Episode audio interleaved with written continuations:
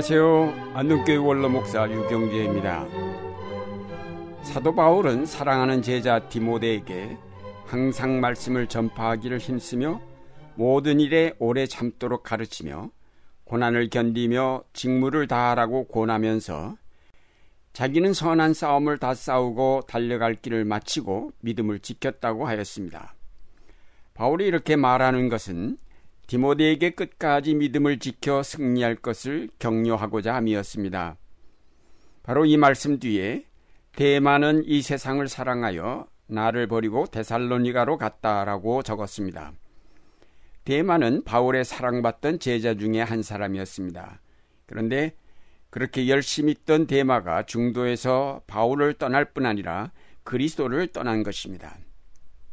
바울은 한마디로 쓰고 있지만 그의 마음에는 말할 수 없는 섭섭함과 아쉬움이 있었을 것입니다.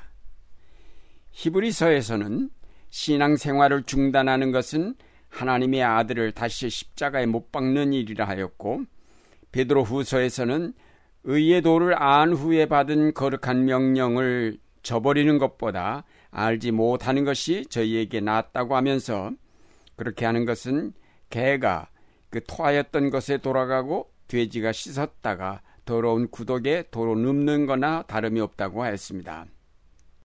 우리가 신앙생활을 중단하지 않고 끝까지 달려 영광의 멸류관을 얻으려면 먼저 우리가 달려갈 길에 대한 이해가 필요합니다.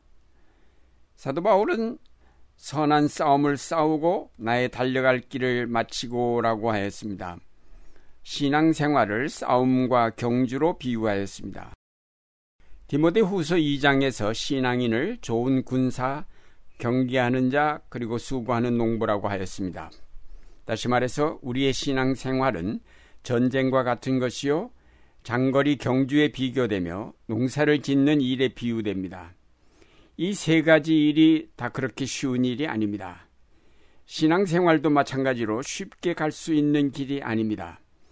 복 받고 잘 살아보려고 신앙의 길에 들어섰던 사람들이 막상 닥쳐보니 그렇게 편안하게 쉽게 갈 수 있는 길이 아님을 알게 될 때에 중도 하차하게 됩니다.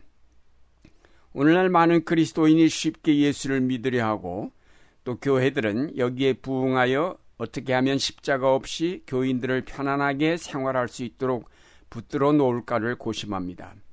그래서 십자가의 고난에 관한 설교는 될수록 생략하고 축복과 성공에 대한 설교만을 합니다. 그러나 이렇게 쉬운 신앙생활이 기독교의 본질이 아님은 분명합니다. 우리가 전쟁을 하려면 훈련된 군인과 훌륭한 무기가 필요합니다. 에베소서에서 바울은 우리에게 전신갑줄 입고 성령의 검을 가지라고 하였습니다. 그리고 무시로 성령 안에서 기도하고 이를 위하여 깨어 있으라고 하였습니다. 우리가 상대하여 싸우는 적은 어둠의 세상 주관자들과 하늘에 있는 악의 영들이기에 영적인 훈련과 무기를 갖지 않고는 이길 수 없습니다. 우리의 신앙생활은 이 영적인 능력을 개발하기 위하여 많은 시간과 노력이 필요합니다. 영적 능력 없이는 우리가 승리할 수 없습니다. 우리는 군인으로 부름받았으면서도 싸움에 대한 이해가 없는 군인 같고 경기장에 서 있으면서도 이 경기를 어떻게 해야 하는지도 모르는 운동선수 같으며 농사를 짓겠다고 나섰으면서도 농사가 무엇인지도 모르는 농사꾼 같습니다. 우리가 제대로 신앙의 싸움을 싸우려면 제대로 신앙의 경기를 하려면 제대로 신앙 농사를 지으려면 훈련과 교육을 받아야 합니다. 우리가 바라보는 목표가 뚜렷하고 그 목적이 분명하다면 거기에 이르기 위한 방법을 배우고 훈련을 쌓아야 마땅할 것입니다. 그래야 끝까지 달려갈 수 있을 것입니다. 그리스도인들은 예수를 닮으려는 사람들입니다.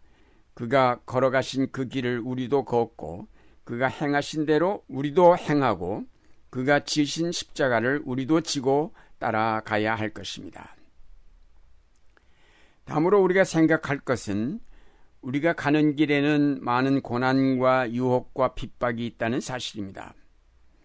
사도 바울이 선한 싸움을 싸우고 달려갈 길을 마치고 믿음을 지켰다고 하였습니다. 그는 수많은 역경과 고난과 유혹을 헤쳐서 마침내 승리하게 되었습니다.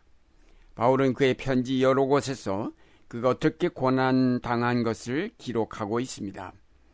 형제들아 우리가 아시아에서 당한 환란을 너희가 알지 못하기를 원치 아니하노니 힘에 지나도록 심한 고생을 받아 사할 소망까지 끊어지고 우리 마음의 사형 선고를 받은 줄 알았다라고 하였습니다. 그러나 사도 바울은 모든 고난과 유혹을 잘 극복하여 승리하였습니다. 그러면서 그는 말하기를 내가 이제 너희를 위하여 받는 괴로움을 기뻐하고 그리스도의 남은 고난을 그의 몸된 교회를 위하여 내 육체에 채우노라라고 하였습니다. 그는 그의 고난을 그리스도의 고난에 동참하는 것으로 이해하였습니다. 이런 경험 속에서 디모데에게 편지하기를 무릇 그리스도 예수 안에서 경건하게 살고자 하는 자는 핍박을 받으리라고 하였습니다. 이 모든 고난과 핍박과 유혹을 참고 견디어낼 때에 비로소 그리스도와 함께 왕노릇하게 될 것이라고 하였습니다. 많은 사람이 이런 고난과 유혹을 이기지 못하여 끝까지 달려가지 못하고 중도에서 탈락하는 것입니다. 그러나 사도 바울이 끝까지 믿음을 지킬 수 있었던 것은 그 자신의 신앙과 용기에만 있었던 것이 아닙니다. 하나님께서 그와 함께 하셔서 그로 그 길을 승리로 이끌게 하셨습니다. 디모데 후서에서 그는 이렇게 말합니다. 이를 인하여 내가 또 고난을 받되 부끄러워하지 아니함은 나의 의뢰한 자를 내가 알고 또한 나의 의탁한 것을 그날까지 저가 능히 지키실 줄을 확신함이라. 그는 하나님과 함께 하면서 그가 모든 것을 이루실 줄을 조금도 의심치 않았습니다. 그는 능력 주시는 자 안에서 모든 것을 할 수 있다고 하였습니다. 또 풍성하신 하나님께서 부족함 없이 모든 것을 채워주실 것도 믿었습니다. 바울은 환란 당할 때마다 자기에게 속삭여 주시는 주님의 음성을 듣곤 했습니다. 두려워하지 말며 잠잠하지 말고 말하라. 내가 너와 함께 있음에 아무 사람도 너를 대적하여 해롭게 할 자가 없을 것이니라.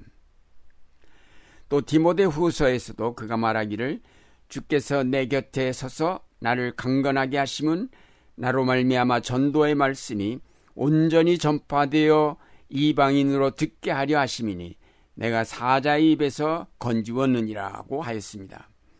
신앙의 중단 없는 승리자들은 항상 하나님이 자기 곁에 계심을 확신하면서 유혹과 역경을 극복해 간 사람들입니다. 하나님은 항상 그의 종들과 함께 계셔서 능력과 지혜와 용기를 주어 그의 사명을 감당케 하셨습니다. 예수님께서는 분명히 세상 끝날까지 우리와 함께 계시겠다고 약속하셨습니다.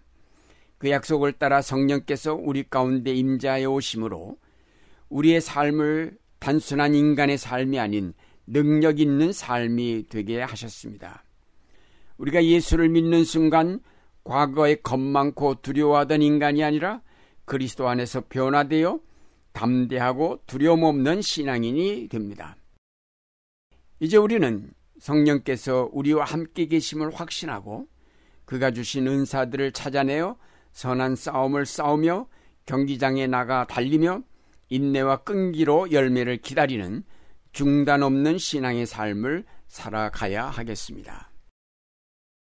사랑하는 여러분, 지금은 유혹의 때이며 환란의 때이며 악의 영이 활동할 때입니다.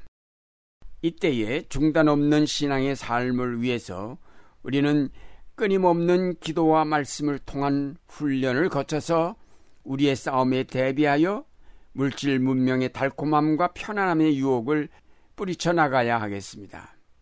성령 충만하심을 통하여 항상 중단 없는 신앙의 삶을 통해 승리의 면류관을 받아 쓰는 여러분이 되시기를 바랍니다.